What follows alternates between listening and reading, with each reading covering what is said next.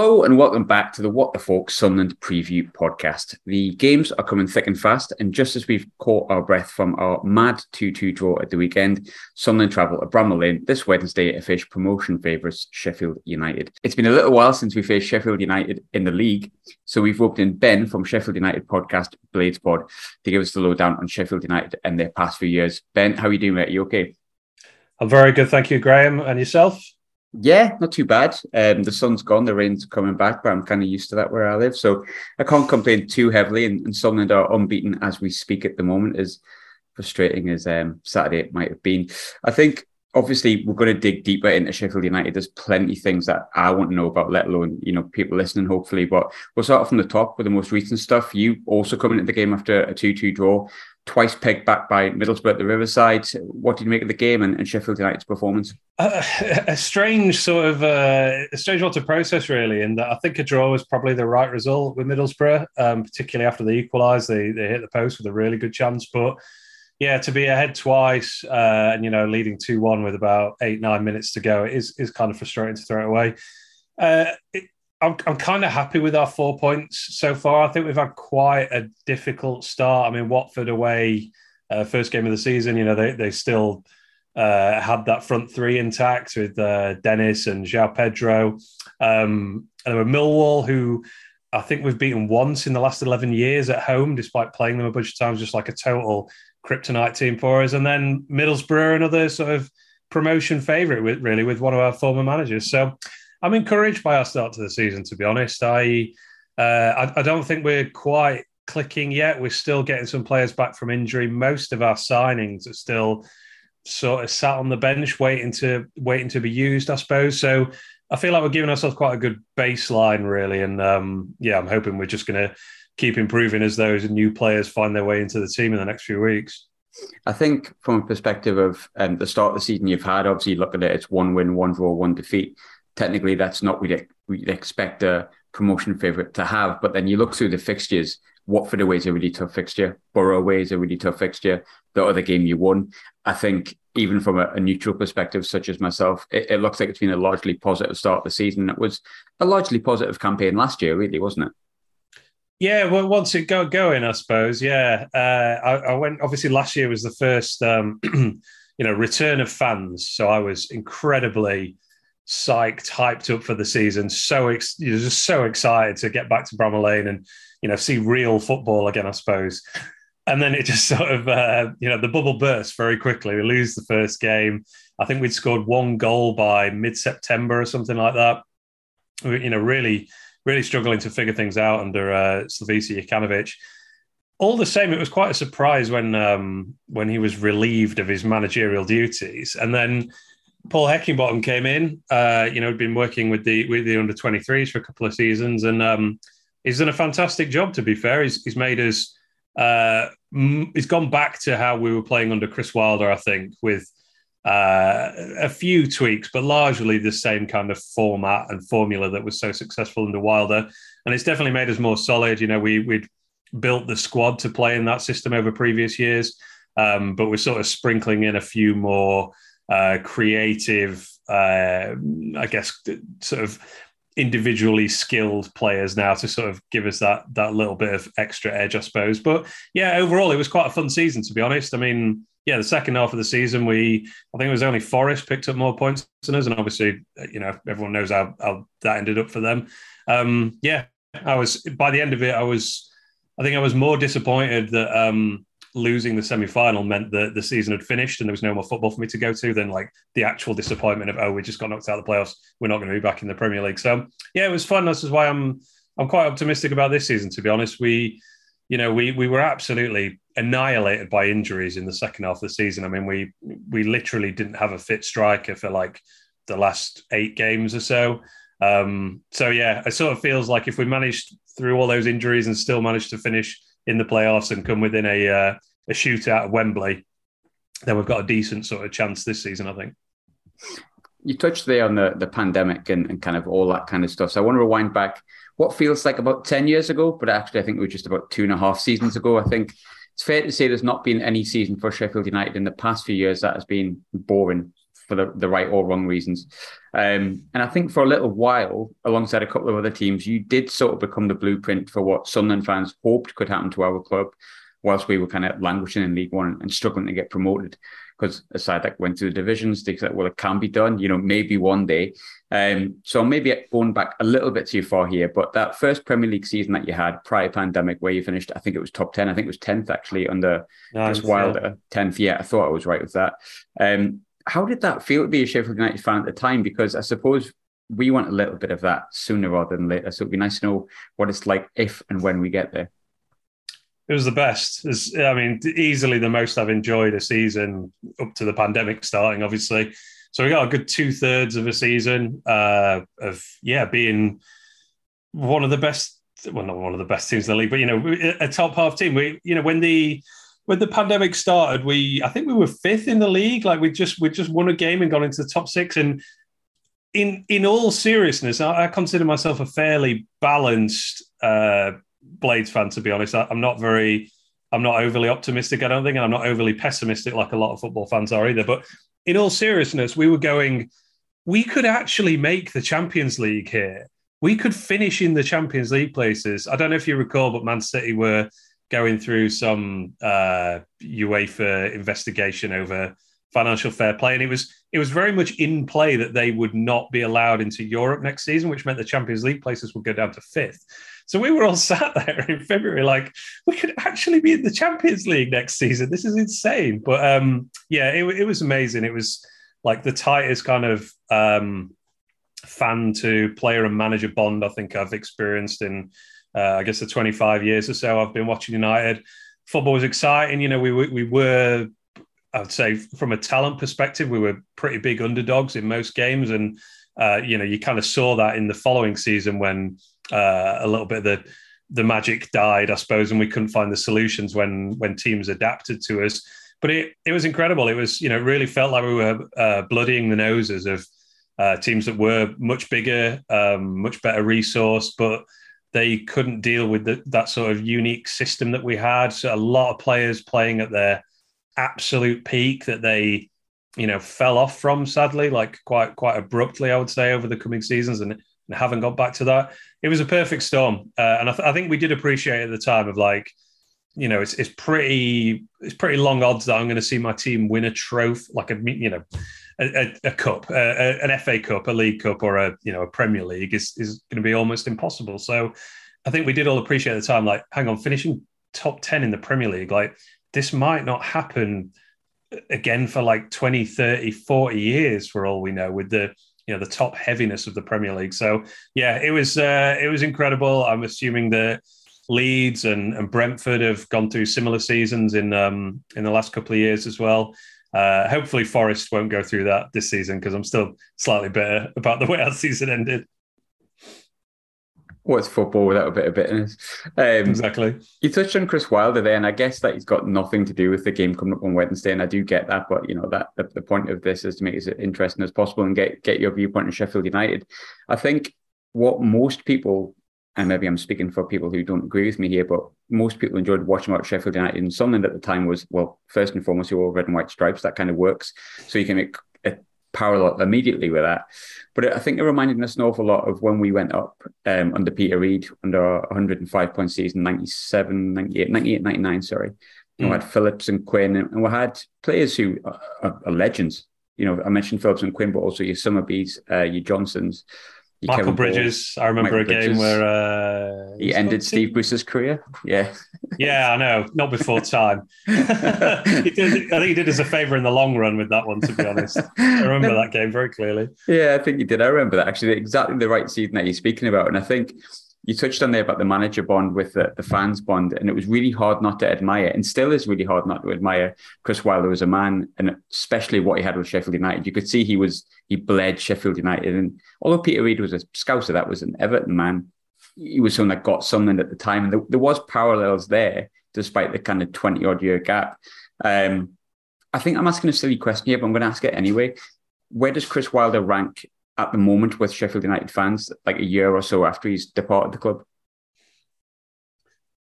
Uh, it's difficult to, I guess, speak for all United fans, but I, I feel as someone with a, I guess, a, a, bit of a finger on the pulse of this kind of thing, just from from doing the podcast, I suppose. It almost feels like um, there's more divisiveness around Wilder now than there was when he left. I think, you know, I don't know if that's just a natural you know, um, it was like a grieving process of like, you know, we're actually better. You know, here's all the bad things that he did for us as well, and look at the mess he left us in. Blah blah blah blah. Um, so I, I, think there's more. Yeah, I think there's more sort of strong anti-Wilder sentiment now, but I would say that the vast majority of fans are like me in terms of just massive respect for what he did for United, what he gave. You know, the ride was incredible. Uh, really sad how it ended. Um, and obviously the the following year wasn't a well. There's there's like like last six months of of Wilder, and then the sort of six ten months that followed it weren't a great time to be a Blades fan either, I suppose. But yeah, overall, I mean, he certainly is the best manager and the most I've liked a United manager in the whole time I've been watching. And yeah, I'm, I'm pretty confident a lot of other United fans would uh, at the very least, put him into a bracket with like Dave Bassett, for example, in the early 90s, of someone who's just incredibly popular with the fan base, incredibly well thought of for what he achieved with us. Yeah, which was massive. And, and on that second season, I think one big thing you could tell from the, the first Premier League season was Bramall Lane was an absolute fortress. Like I think I remember watching at work. Uh, I mean, obviously, work. If you are listening, I was working. Um, I was not watching the telly. Um, and I think you beat Manchester United. I think it was two or three nil, and I mean, obviously everyone does that these days, but at the time that seemed like quite a big result. Um, but it was a real fortress, and, and I think one of the reasons it was pinpointed from afar that you kind of fell out with the Premier League and had a poor second a second season syndrome or whatever they call it these days was the fact that there was no fans, there was that no extra, you know, 12th man, 12th woman extra lift um, in the second season. But as you say, your fingers on the pulse, you're a Sheffield United fan. What were your thoughts on why the performance in the second campaign was so poor that resulted in relegation? Everything went wrong, is the short answer. Um, injuries that we we'd been historically incredibly fortunate or skilled, I suppose, to avoid injuries that that caught up with us in a massive way. Uh, Jack O'Connell, the centre back, was so important to us in the whole rise from League One to top ten in the Premier League he unfortunately hasn't played for us for the last two years now, and who knows when he's when he's going to come back. And it really just had a knock on effect from there. You know that we we built this kind of unique system, I suppose, um, and teams did adapt to stopping it. We saw that post lockdown in the Premier League season. We suddenly found it very hard to score goals. We were defensively great, but very hard to score goals.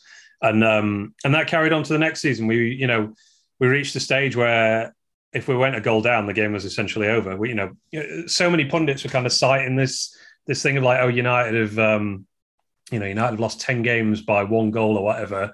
You know, the how unlucky have they been? But to be actually watching the games, you're like, well, you know, teams only need one goal, and then they, they know they can just protect. They don't really need to to push it that much. So, you know, that was. Um, yeah, that, that was that was a problem. The injuries, I think, not being able to adapt to tactics. A lot of players stopped being good. Frankly, they've been playing to levels we didn't think they could get to. Um, you know, I would say four or five of the starting eleven were probably of that ilk, and they've, you know, really just fallen off a cliff post COVID almost. You know, after that, um, after the lockdown and the restart, so that didn't help, and um, almost none of Wilder's signings were even close to successful in in that um, uh, the point after we got promoted to the Premier League they were good in the first season. Almost all of them were, you know, non-factors at best, really, in the in the second season. With um, yeah, with a with a couple of very slight exceptions. We got off to a bad start and we couldn't turn it around. We we we had a good um, I'm trying to remember the first game now. Oh, we went, yeah, we lost at home to Wolves where they like scored from their first two shots of the game. So you're like, well, you know, we've lost that one. Wolves are a Champions League contender. Second game, we missed a penalty at Villa, ended up losing 1 0, conceded from a corner. Third game, missed a great chance against Leeds. They score in the 95th minute to win 1 0. And suddenly you're going, we've got uh, zero points from our first three games. We haven't scored a goal yet. Oh, we've got Chelsea and Liverpool and Man U next and stuff like this. Like we could genuinely have zero points after seven or eight games, and then that's pretty much game over in the Premier League. So yeah, it was a it was a perfect storm of of badness that we were unable to turn around. And yeah, if if Chris Wilder couldn't turn it around, I I don't think anyone was going to turn it around. To be honest.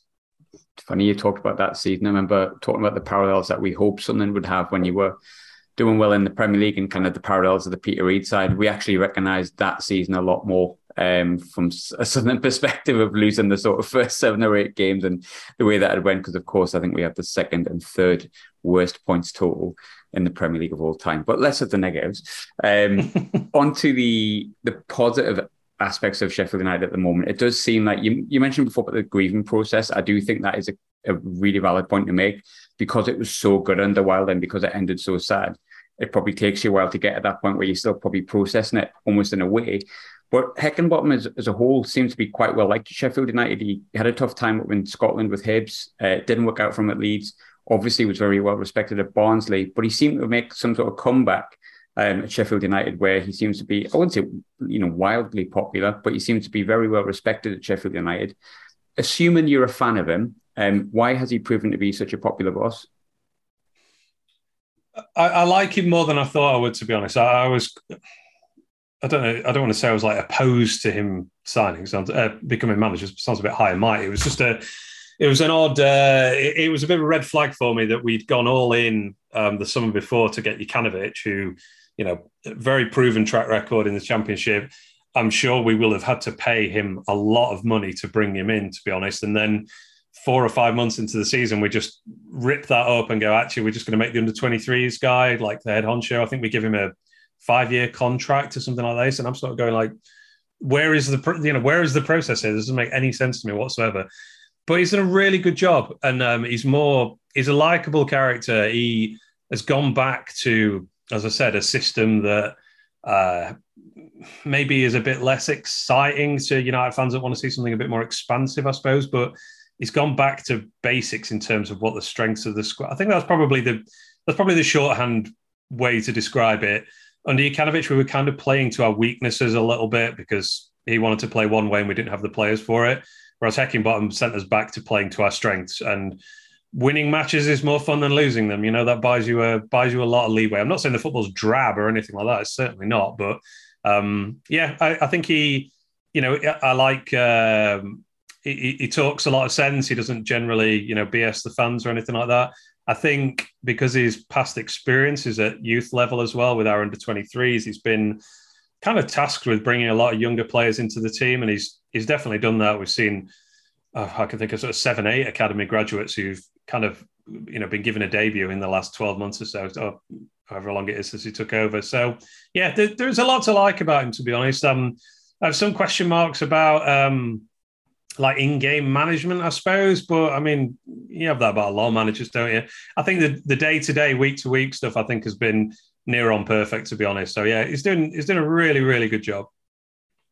In terms of the signings he's brought in in the summer, you touched on majority have been on the bench. However, you might see one or two of them, and you can't make any judgment on a player after three games fully aware of that, although I'm sure we all have. Um, out of the transfer business you, have had, you've been relatively uh, relatively active. Sorry, who've been the most impressive from what you've seen? So we brought in a uh, Bosnian centre back, Armin Ahmedhodzic, which I had to spend quite a bit of time uh, learning how to pronounce because I'm used to having players called John Fleck and you know Chris Basham and things like that. Um, he's been phenomenal. So he uh, speaking of Chris Basham, he was kind of instrumental to our rise, playing on the uh, the right of the back three and just constantly bombing forward with the ball. You know, he would be really, he's a centre back who's so important to our attacks. I'd say he, had one of his first sort of proper injuries midway through last season. First proper injuries with us, I mean, hasn't totally come back the same player, I think. So we brought in Armin Ahmedhodzic, and he just looks like the natural successor. Very tall, athletic centre back, but as soon as he gets on the ball, he's like, he's gone. He's driving into whatever space is there. Seems to be a good passer as well. So, yeah, he, he's a pleasant surprise. We, he's our first sort of um, player we've paid money for in almost two years, I think. So we paid three million for him, and I, I, I, don't always put that much stock into this, but when you know a lot of kind of football analytics accounts on Twitter or something like, "Whoa, only you got in for only three million, it sort of does make you raise your eyebrows and get a little bit excited. And yeah, he's um, possibly at fault for one of the goals yesterday, but overall, a, a, really promising start for him. He's only played two games so far, to be fair, but yeah, he's the one that's uh, immediately caught the eye. I'd say you touched on uh, Chris Basham there. Correct me if I'm wrong here, Chris, if you are listening, but massive Sunderland fan, I believe, as well. I think he's a South Shields born, uh, massive Sunderland fan. So he has my respect, even if he hasn't come back quite in form from his injury. Um, I'm Excellent. sure he'll be pleased to know.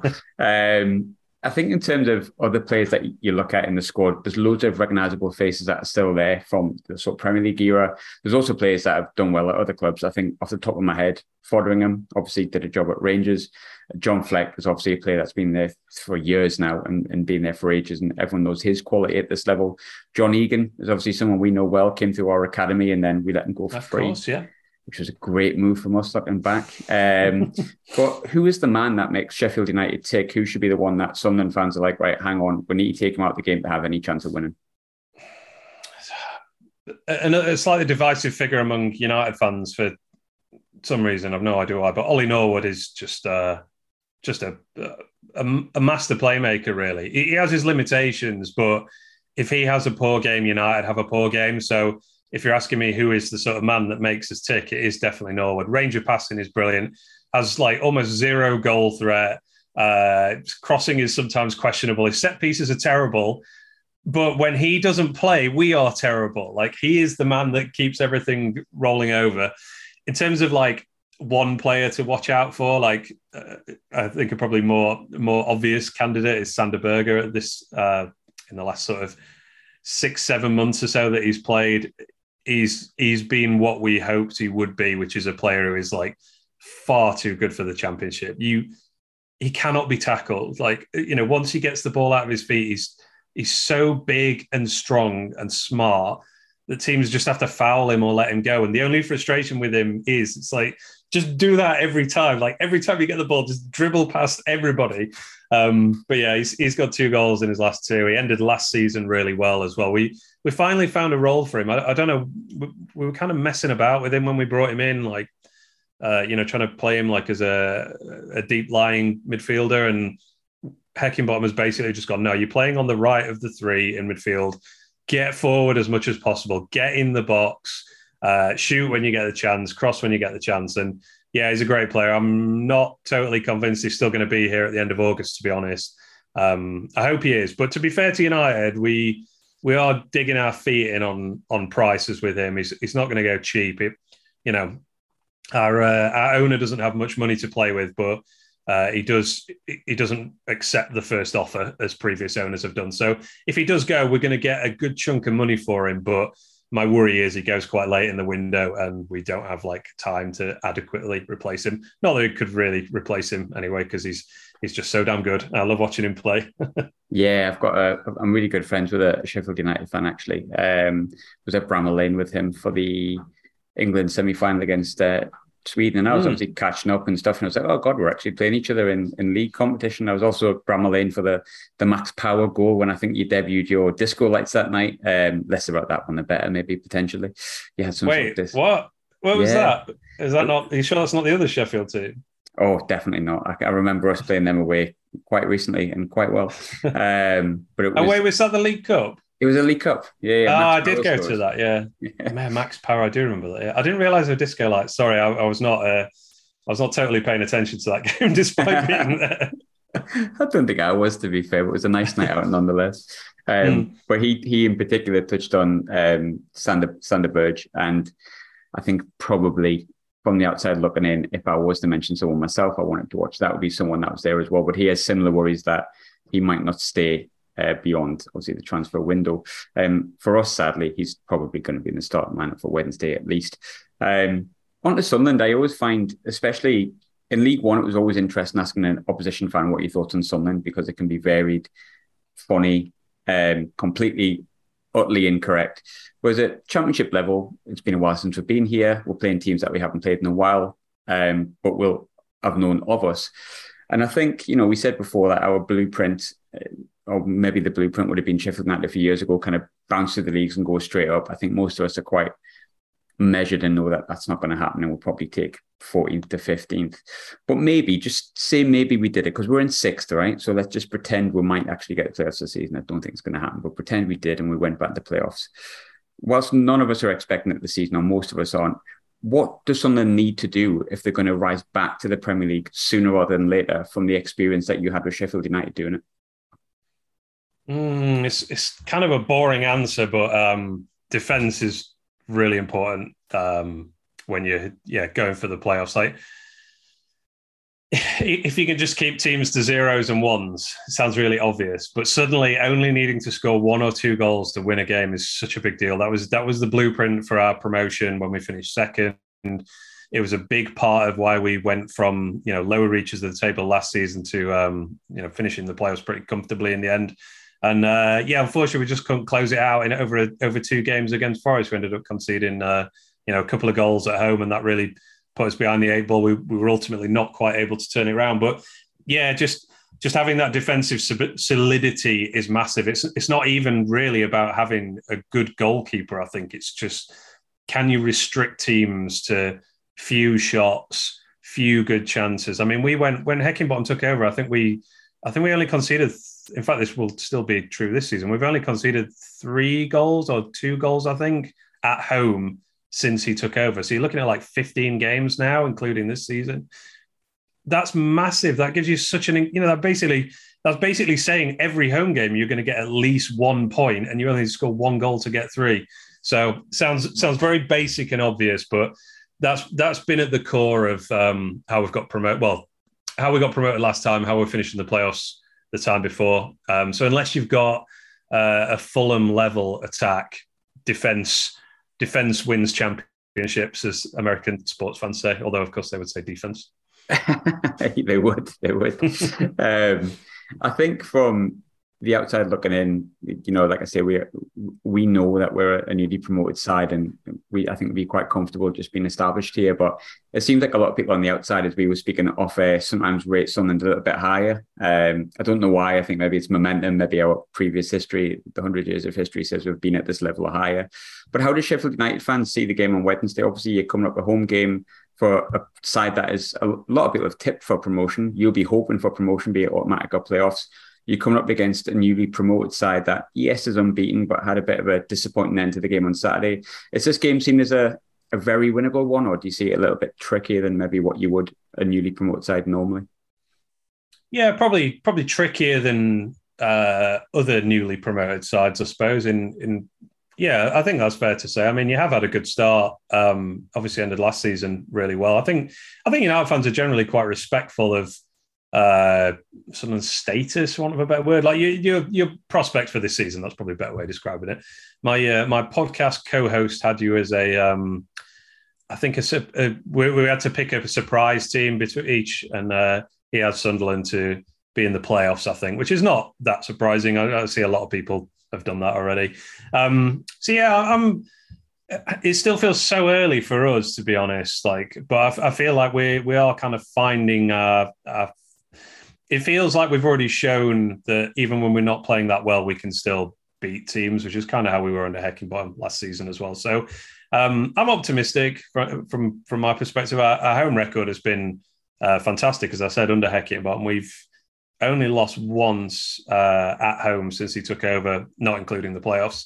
Um, and yeah, we, have started a lot of our home games recently, going back into last season, like an absolute train. To be honest, we just sort of managed to get a couple of goals up very quickly and then kind of just see it out. And um, yeah, I'm, I'm excited to potentially see some of these players coming off our bench as well. I'm not totally sure why Heckingbottom hasn't used the likes of uh, Khadra and McAtee, who are both here on loan. Um, as you know, potential game changers or um, you know counter attacking options. I I expect they will probably be more involved um, on Wednesday. So I'm excited. I, I missed um, I actually missed our first game, home game of the season because I, I had COVID, which was super annoying. So I haven't been to a I haven't been to a game in person since the end of last season, obviously. So I'm I'm just like, yes, get get me to Bramall Lane. Cannot wait for it.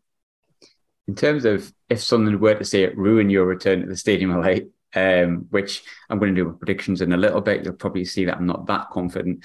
But who are the players that are you concerned by from a Sunderland perspective going into the game, just from what you've seen from us this season? So Ellis Simms has obviously had a fantastic start, and um, he's on loan from Everton, right? They could probably use him. what are they doing? They don't have a forward. Um, don't don't yeah. tell them that. um, yeah, he, he's really caught the eye. I mean, obviously he's, he's got, got the goals to go with it, but statistically has had a really strong start to the season as well.